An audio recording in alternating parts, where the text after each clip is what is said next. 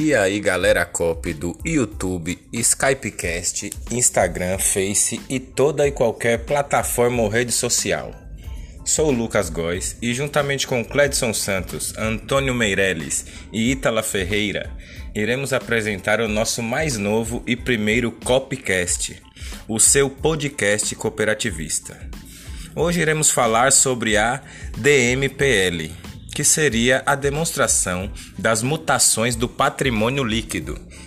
que nada mais é do que as movimentações que ocorrem durante um determinado período nas contas do patrimônio líquido e a formação de suas reservas durante o exercício social de uma organização,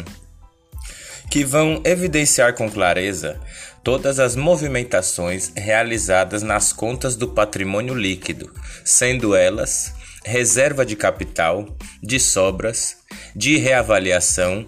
capital social e sobras e perdas acumuladas, entre outras.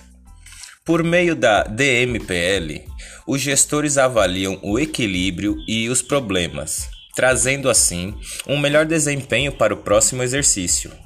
Elaborada dentro das normas brasileiras de contabilidade,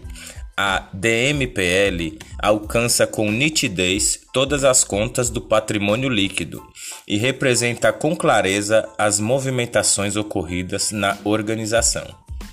E todas as mudanças que ocorrem no patrimônio líquido das organizações devem ser apresentadas na DMPL. Entre elas se encontram acréscimo ou redução das reservas, integralização de capital, destinação de resultados do período, compensação de perdas, ajustes realizados nos períodos passados, saldo existente no início do período,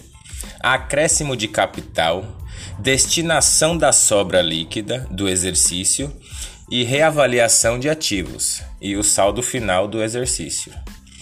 Para estruturar a tabela de mutações, são necessárias linhas e colunas nas quais essas contas irão apresentar os dados e resultados de determinado período. E através dessa tabela, os gestores irão saber como a organização está se desenvolvendo e como está a sua força no mercado, garantindo assim o acompanhamento e o controle das movimentações financeiras da organização, podendo determinar os impactos das ações no patrimônio líquido.